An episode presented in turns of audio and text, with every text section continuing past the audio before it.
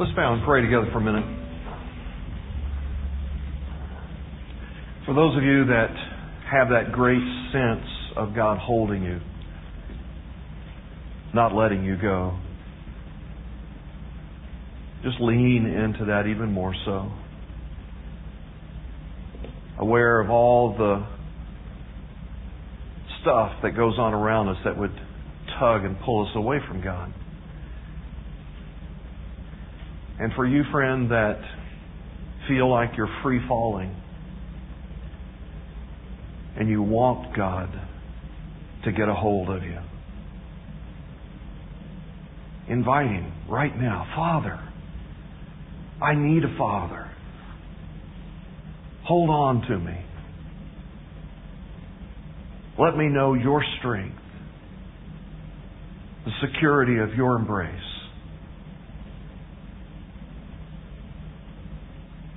Jesus' name, amen. Amen. All right, thanks, band, singers. Appreciate the help today. In a moment, I'm going to be reading from the book of Genesis, third chapter. If you want to find that, get ready to read along. We'll have uh, a number of verses that we're going to read together. So I encourage you to do that with us. Well, with these high school graduations that have been going on, uh, as I am wont to do, I started reflecting. You do that kind of thing? Stuff goes on around and makes you think about stuff that has happened in your past. And so I was thinking about my senior year and stuff that went on then. And of course, uh, the biggest thing in my life at that point was basketball. And uh, we had an incredibly uh, exciting beginning to our basketball season my senior year. We had been uh, ranked in the preseason polls very high in our state, and uh, we came out of the gate real fast. We won five games uh, had no losses. Uh, we were getting write ups in the paper. Reporters were hanging around our games. We had big crowds showing up. It was thrilling. And then something happened. I don't know exactly what happened, uh, but we started falling apart. We started losing games, and crowds began to go down, and reporters weren't around, and stories weren't being written, and we were no longer in that state ranking poll. And what had turned out to be such a good, strong beginning suddenly began to go very, very badly and, and, and went south very quickly. You've had those kinds of circumstances happen in your life. Maybe uh, you had an exciting start to your marriage, and it just was packed with potential and joy and, and all this prospect, and it was soaring for a little bit, and then something happened. And that good beginning began to have a bad kind of outcome. Or maybe the same thing happened in your parenting uh, this child comes into your life so potentially packed and so much fun and such a delight and all of a sudden some things begin to happen at some age and some stage and it all begins to turn a corner and it's like really really hard. Or maybe that happened with your job and your career and you were thrilled to get the credentials that you got and to get the job that you got and you love the colleagues and the work environment and, and the productivity and something happened. Some dynamic changed or whatever and it began to take a, a turn toward the bad side. That's our story with God.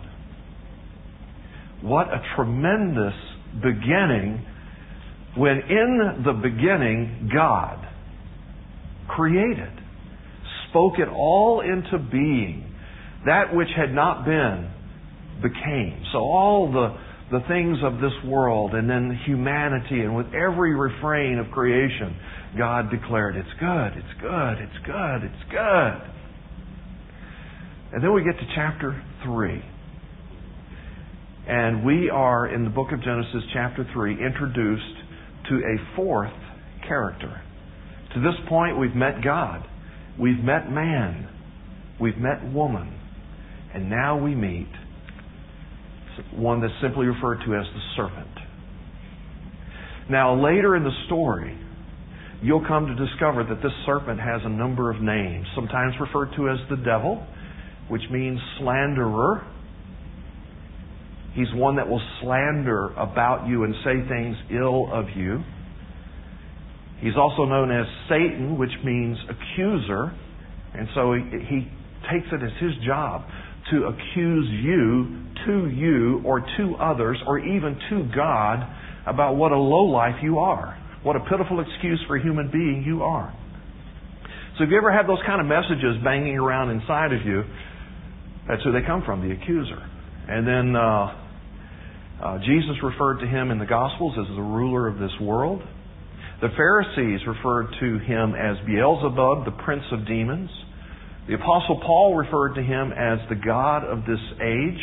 There are a lot of other designations, and there's a whole lot that we could say about the evil one or our enemy. But we're not here to talk about him. We're here to talk about God and you and what God's up to. But he's a part of the story today. And so I'm going to invite you to uh, open your Bible to the third chapter of Genesis, and we're going to read along together uh, the whole chapter. So it's a lot of verses. If if you find yourself getting distracted when a lot of verses get read, then uh, ask your neighbor to pinch you or something so that you can stay with us as we come back to it to discuss it. But what we've been saying for these weeks is that there is a great story. There is this huge meta narrative that involves God, that involves you. And it has a beginning and it has an end, and we know a little bit about the beginning and the end, and then there's a whole lot that happens in between that's not just his story, history, but it's also our story. And today we're introduced to this character who works against the plans of God, who uses lies and deceit to try to separate mankind from our Creator, from our Redeemer, from our lover, God. And let's watch how this unfolds as we get into the text. We'll pick up in verse 1. Now the serpent was more crafty than any of the wild animals the Lord God had made. He said to the woman, Did God really say you must not eat from any tree in the garden? And the woman said to the serpent, We may eat fruit from the trees in the garden. But God did say you must not eat fruit from the tree that is in the middle of the garden, and you must not touch it or you will die. You will not surely die, the serpent said to the woman, for God knows that when you eat of it, your eyes will be opened and you will be like God, knowing good and evil. And when the woman saw that the fruit of the tree was good for food, pleasing to the eye, desirable for gaining wisdom, she took some and ate it. She also gave some to her husband who was with her, and he ate it. Then the eyes of both of them were opened, and they realized they were naked. So they sewed fig leaves together and made coverings for themselves. Then the man and his wife heard the sound of the Lord God as he was walking in the garden in the cool of the day, and they hid from the Lord God among the trees of the garden. But the Lord God called to the man, Where are you? And he answered, I heard you in the garden, and I was afraid because I was naked, so I hid. And he said, Who told you that you were naked? Have you eaten from the tree that I commanded you not to eat from? And the, the book of Genesis is filled with first. The first time for this, first time for that. This is the first time to pass the buck.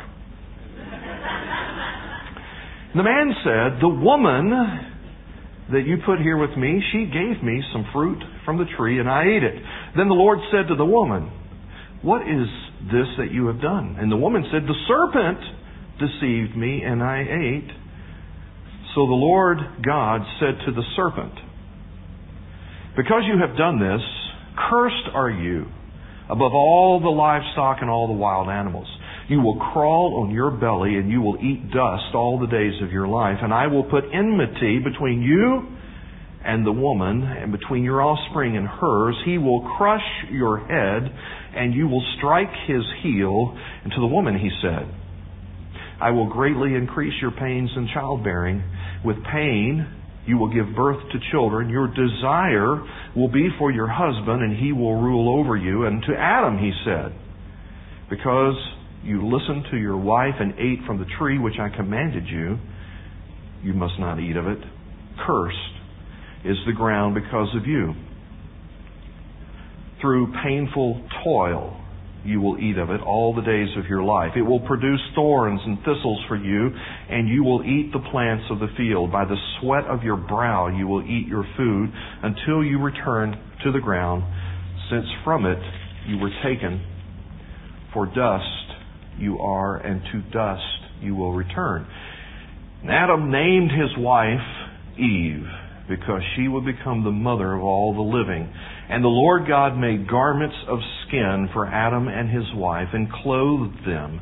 And the Lord God said, The man has now become like one of us, knowing good and evil. He must not be allowed to reach out his hand and take also from the tree of life and eat and live forever. So the Lord God banished him from the Garden of Eden to work the ground from which he had been taken. And after he drove the man out, he placed on the east side of the Garden of Eden cherubim and a flaming sword flashing back and forth to guard the way to the tree of life. Okay, this would be that moment for you to pinch that person that has begun to doze. All right. Let's quickly review what happened in that whole piece of the narrative, and then we want to unpack a little bit of it, and then we're going to be through. Okay? So uh, let's let's get there together. All right. So first of all, we see that the serpent enters the picture for the first time, and immediately we begin to discern his character. He twists the word of God.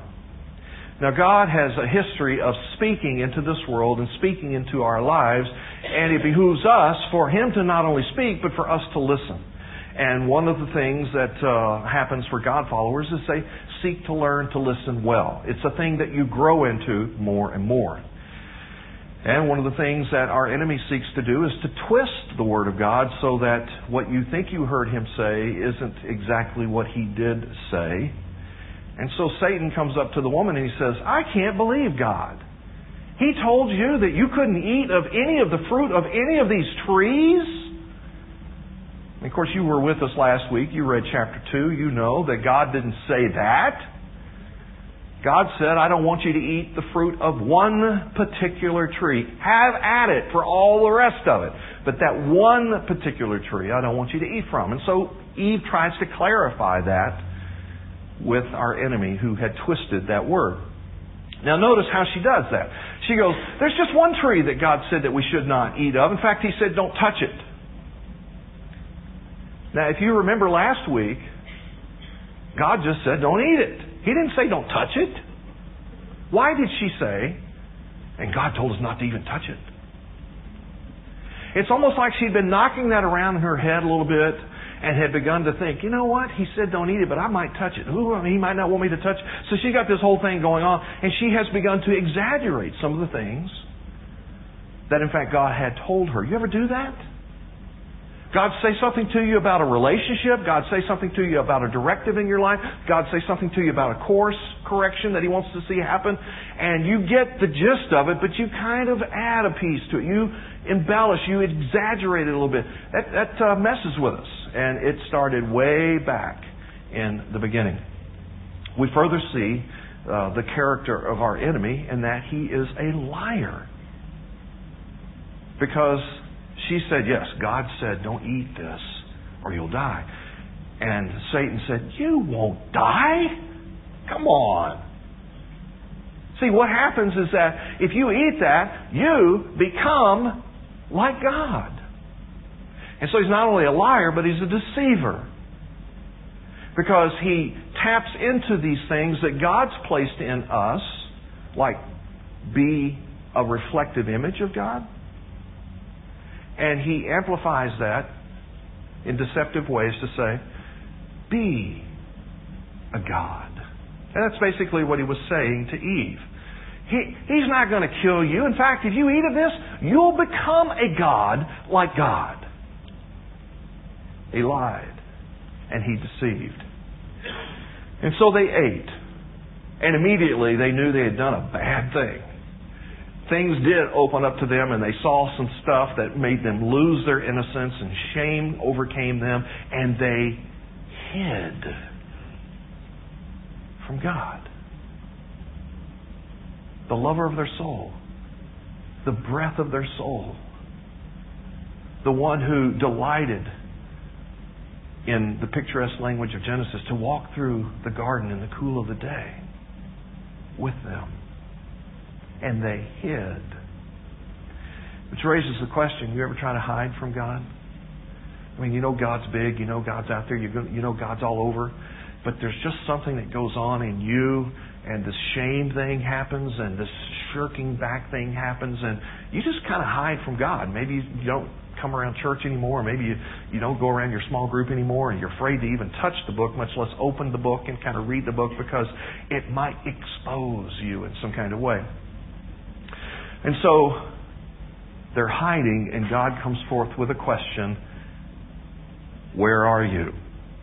Which is to be understood to us. God knows. He's not trying to find them. It's not hide and seek for God. He wants to make sure they know. They're in hiding. And they feel so shame filled that they don't want to be in His presence. Let me, let me just highlight this for us that when God asks us questions, it's not because He's looking for answers. It's because He wants to make sure that we comprehend the reality that that answer reveals. And so as we go through this little narrative, where are you? Are you hiding? Is shame a reality in your life? Does guilt feel like it's heaped upon you everywhere you go? There's this little cloud thing going on. You just know God's kind of ticked and He's just waiting to bust you. Where are you? Because that's a bad place to be. And the good news is God didn't want Adam and Eve there, and He doesn't want you there. And the only reason He's asking where you are is because He wants things to come back together. Well, they were hiding. They tried to bring together some fig leaves. And that's the best our hiding does. Fig leaf covering. Ain't much. Seen the pictures? I thought about bringing a couple out and I go, no, that you know, I, I found some great 15th century art, and I'm like, no, we won't look at that in here today. But anyway, uh, it's just not much covering. And whatever you try to, to cover yourself with, your accomplishments, your good behavior, your good deeds, your generosity, your uh, holy speech, whatever, fig leaves, fig leaves, fig leaves. And so we come to the point in the story where God judges. And he goes to the serpent, and he doesn't just like whack out the serpent's legs. Okay, you're on your belly from now on, you know. But he goes, you know what? This is the beginning of the end of your story. Because someday the offspring of Eve will take his heel and crush your head. Oh, you'll get a few licks in, a few bruises on the heel of man through the years. But a day is coming when the offspring of Eve will take his heel and crush your head. And of course, that's a, a little foreshadowing, a little foretelling of the coming of Christ, which will happen thousands of years from the point in the story that we are right now. But already at this point, God is uh, giving us glimpses He's not surprised by any of this. None of this has caught him in, in, in, an unaware state that he doesn't know what he's going to do and he's wringing his hands. His sovereignty is fully in place and fully intact. He's in charge of the whole scenario.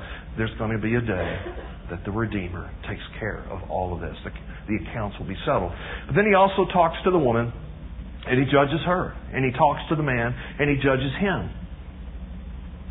And it's a very interesting thing that he says in verse 16 that her desire will be for her husband and he will rule over her. It's a very interesting phrase. Uh, I'm going to get ahead of the story just a little bit. Next week we'll be in chapter 4, the whole story of Cain and Abel. But in chapter 4, verse 7, when Cain is about to really screw some stuff up and God's trying to intercede, he says in a very similar way to, to Cain with respect to Abel sin is crouching at your door, desiring to have you, You must rule over sin. 316, Eve. Your desire is for your husband, but he will rule over you. Same kind of phrase, which kind of uh, teases out the meaning of what desire has to do with. Sin is crouching at your door, Cain, because it wants to rule over you. Eve, your heart's desires for your husband. You want to rule over your husband. But he's going to rule over you. Now, last week we fully got into creative intent. Before the fall, God had dreamed that woman, in her submissive way to a husband, in her love and in her respect, in her honor for her husband, she would reveal and reflect his glory to a watching world. And a husband who would sacrificially love his wife and give of himself and pour himself out uh, for his wife would gloriously reflect the person of God. That was creative intent. That was all before the fall. But now the fall has happened and all that is marred. All that is busted and broken. And so the woman's going to try to rule the man, the man's going to rule and abuse the woman, and it's going to be a mess. Because it's all been marred. Marriage is marred, and reflecting God's image is marred. But that's not the end of the story. It's a sad point in the story, but it's not the end of the story. God gives hope for the future. And does so in a number of little, maybe inconspicuous kinds of ways. For one, Adam then names Eve. Right? God had allowed him to name all of the animal world, and now he gets to give a name to Eve. And he gives her the name Eve, which means life giver. And it's this like affirmation that life will be coming forth from her and from all the women thereafter. And then God takes animals and takes their skin, kills them, takes their skin and forms and fashions clothing for the inadequate fig leaves for Adam and Eve. Again, another foreshadowing, foretelling of what will happen in the redemptive picture because later in the story, over and over again, we'll see garments being reflective of God's saving work. And in fact, at the very last book, uh, at the end of the story, the book of Revelation, we're told that for those who belong to God and who will be caught up into the new kingdom when Christ returns, they will have garments of righteousness. And so this garment thing uh, is a theme throughout the entire Bible, and it begins right here at the beginnings in chapter 3, where he gives them garments. But it comes at a price. Something had to lose its life. Animals had to lose their lives so that their skins could be made into garments. It's another foreshadowing of Christ who will be losing his life so that we may have garments of righteousness. And so it goes with hope, with promise for a future. Now that's a little bit of the retelling. I am very aware that this text and the entire story of beginnings is just packed with problems for a lot of people. Uh, some consider it to be so ancient and so anachronistic that it's just totally irrelevant to our day and to our time and, and modern ways of thinking and the scientific age, all these kinds of things. So I, there's no way I can address all that in the few minutes that we have remaining, but I do want to address two problems. And maybe someone in the room today, uh, this represents an issue for you, or you have a friend for whom it represents an issue, and maybe this will help us with the conversation. But one of those is the problem of freedom. And I'll come back to that. And then the other is the problem of judgment and hell. And we'll get into that in just a moment. But with respect to the problem of freedom, the way this story unfolds, many of us in modern Western culture don't like the idea of there being this authority person who has say over our lives. We like this, this idea of autonomy and that I'm my own person, I'm my own boss, I'm my own, we won't use that language, but I'm my own Lord is what that amounts to. So we don't like that whole idea of the whole authority thing. I mean, what is the deal? They took a bite of a piece of fruit and God freaks out. What is, what kind of control freak is God? Who needs a God like that if there is a God? Is the way some of that problematic reasoning plays out. You ever had those thoughts? You know anybody that wrestles with that? Basically, that comes from a mindset that negatively defines freedom. And therefore defines freedom as the absence of confinement, the absence of restraint. And I'm suggesting to you today that freedom is ever so much more than the absence of confinements and restraints. In fact, there can be a very liberating thing that happens with restraints that happen in our lives.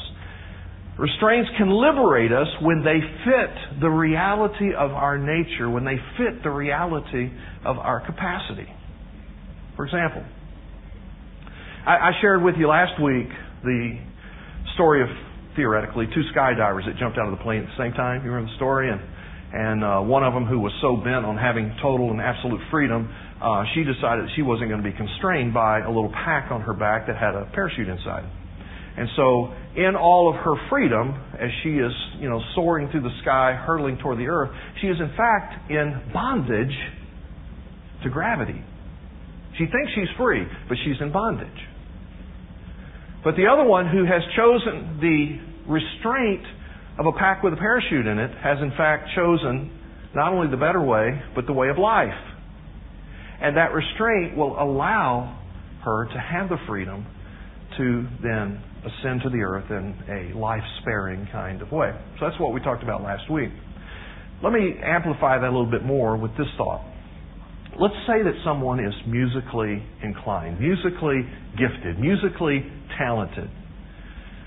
If that musically inclined, gifted, talented person submits himself to a discipline, to a restraint of practice, let's say on the piano, then after some period of time, those gifts, those talents are fully released, fully liberated by the restraint of practice.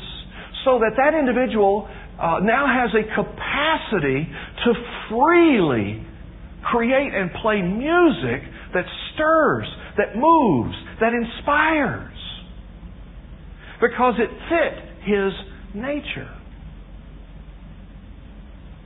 Now, on the other hand, let's say that a guy who is about five foot tall and weighs about 120 pounds dreams of playing in the National Basketball Association being a professional NBA player. And he's awkward. He's not athletic. He's clumsy. He has no uh, sports capacity really about himself. He just has this idea: I'd love to be a professional athlete. I mean, after all, they make like ten million a year. That guy can submit himself to all kinds of practice, all kinds of discipline, all kinds of athletic restraints, and it will not make much difference because it doesn't fit him. He doesn't have it in him to be a professional athlete someday. So, with respect to those skydivers, the reason why a backpack with a chute inside was appropriate is because they didn't have wings. They were not fit to fly. Now, if in fact they had wings, they don't need the restraint of a parachute because they are fit. They have a nature for flying. But since they don't have a nature for flying, they need some kind of restraint that brings the freedom of free falling. Are you with me? And so it is with the things of this world. We are fit for God. Our nature is to be with Him, in Him, uh, connected to Him. And so when we accept, freely accept some restraints, some disciplines, some practices about our lives, it liberates us, it frees us to know God in incredibly special, close, and intimate ways. The greatest confinement that leads to the greatest liberation is love. Relational love. I'm not talking about you love baseball, you love hot dogs and ice cream and all that. I'm talking about relational love. It's a confinement. Friends, you can't enter relational love with anybody without some kind of confinement and restraint. You give up something of your individuality so that you can know the freedom that comes with intimacy and closeness. It's a trade off that happens in every kind of relationship. And so it happens with God. You lose some independence, you gain the freedom of intimacy. Now, healthy love relationships are mutual. Mutual in what is given up and in what is gained. An unhealthy relationship, one person's doing all the giving, the other person's doing all the getting, which puts the getter in a position of taking advantage or of abuse or of making some kind of use like an object of the person. You follow me? So if in the case of God, if there's not mutuality, I give up something and I take on some restraints and some constrictions for the sake of intimacy with God, and He doesn't give up anything, it doesn't work. He's, he becomes this ogre, tyrant, uh, kind of uh, uh, oppressive, imposing power on my life. But if he mutually gives up and takes on constraints himself for the sake of our relationship, and I do that for the sake of our relationship, then together we know this wondrous freedom of intimacy between the two of us. And friends, that is exactly what happened. God, who has no limitations, who has no boundaries, who can do anything, anytime, any way that He wants to, took on constraints, took on these parameters to His life to limit Himself so that He could relate to us. And He comes into this world in the person of Christ. He comes not to be served, but as one who serves. He dies this sacrificial atoning death on our behalf paying the price for our fallenness and for our sin.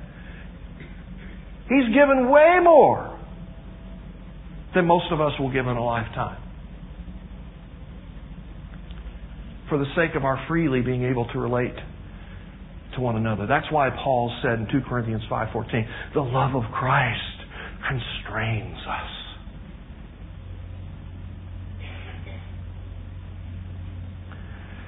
So that's the problem of freedom. I think God has addressed that wondrously so. But let me just say a brief word about the problem of judgment in hell. Because in our culture, a lot of people cannot conceive. It seems so incongruous that you would have a God who is love, but a God who also judges, or who has wrath, or who has anger. How can a loving God send people to hell? You ever heard that question? Well, part of that is couched in cultural beliefs. In our modern, kind of drifting into postmodern culture of the West, we can conceive and we can appreciate the picture and the image of a God who is loving, who is forgiving, who is gracious, who doesn't really punish anybody for anything that they do. He just finds a way to get along with it. We can handle that whole idea. You bring some justice and some accountability, some punishments in there, and a lot of us have a big problem with that. But you know what? There are some other cultures in some other parts of the world, it's just the reverse. Some of the other cultures on the other side of the planet have absolutely no problem with an idea of a God who is just and a God, and a God who settles issues and, and, and settles accounts. But you start talking about this turn the other cheek stuff and forgiving enemies and so on like that's very problematic to them. And that's just one illustration that I could give you out of dozens of cultural beliefs that shape our appreciation or lack thereof of God and the theology about God. Here's the point. If God is in fact transcultural, He is over all the various cultures of the planet, then does it not make sense that at any given point in history, as cultures change, he is going to be offensive to this culture at some point. He's going to be offensive to this culture at another point. He's going to be offensive to another culture at another point because if he is the standard of truth and the standard of rightness, at some point he's going to offend everybody. At some point, his presence will bring a corrective to anyone and to everyone. Because he's over and above all of our culture. And this just happens to be one that's in the West. I don't like the idea of a just God who judges and punishes.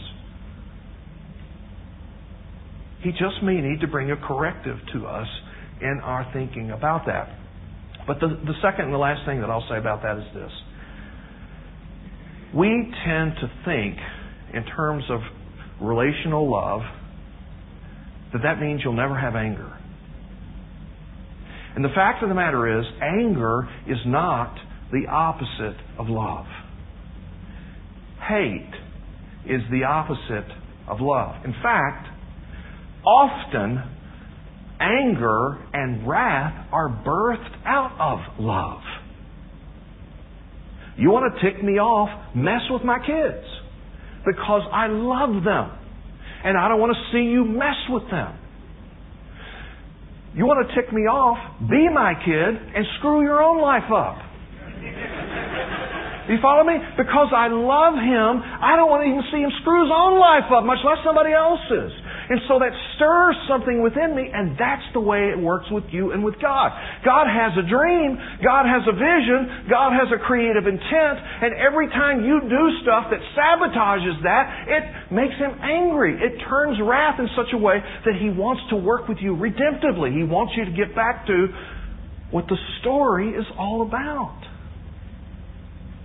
And so that brings in pictures of chastisement and discipline and punishment and so on like that, ultimately it brings about the, the picture of judgment. Now, let me unpack that just a little bit more in terms of the idea of judgment. Tim Keller says, since we were originally created for God's immediate presence, it's only before His face will we thrive, will we flourish, and achieve our highest potential. To lose God's presence is hell. See, we were fit for Him. It's our nature to be with Him, like Him, connected to Him. To not have that, to lose that, is hell. You go, well, Scott, the Bible talks about, you know, this like lake of fire and people are weeping and wailing and gnashing their teeth and there's like this eternal torment and so on. What is that all about? Well, I think C.S. Lewis helps us with that when he says people in hell are miserable not because they want God in heaven. They are miserable because they are being consumed by the flames of their own unchecked pride, their unchecked paranoia and self pity, and their certainty that everyone else is wrong and an idiot. That's what is consuming them like flames. This is what Paul said, the apostle in Romans chapter 1 verse 24.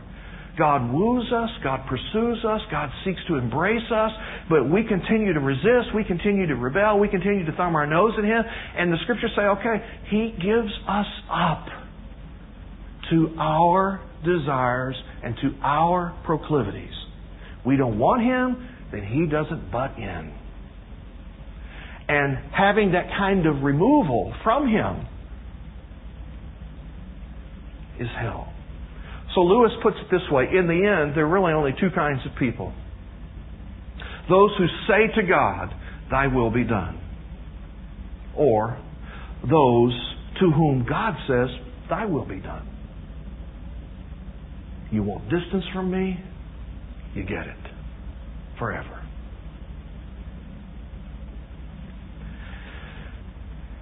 That's the story. God creates. God breathes life into us. God delights in us. There's this fall. We go through this period of where He seeks to redeem us and to restore us to creative intent. And the question before us is, where are you in the story? Are you hiding? Are you afraid? Are you mad at whatever your image of God is all about? Has it all been unduly influenced by fallen, broken religious stuff? Or broken and fallen parental systems and family systems? Do you really see God for who God is? Catch something of what His heart for you is? Where are you in the story? Let's pray.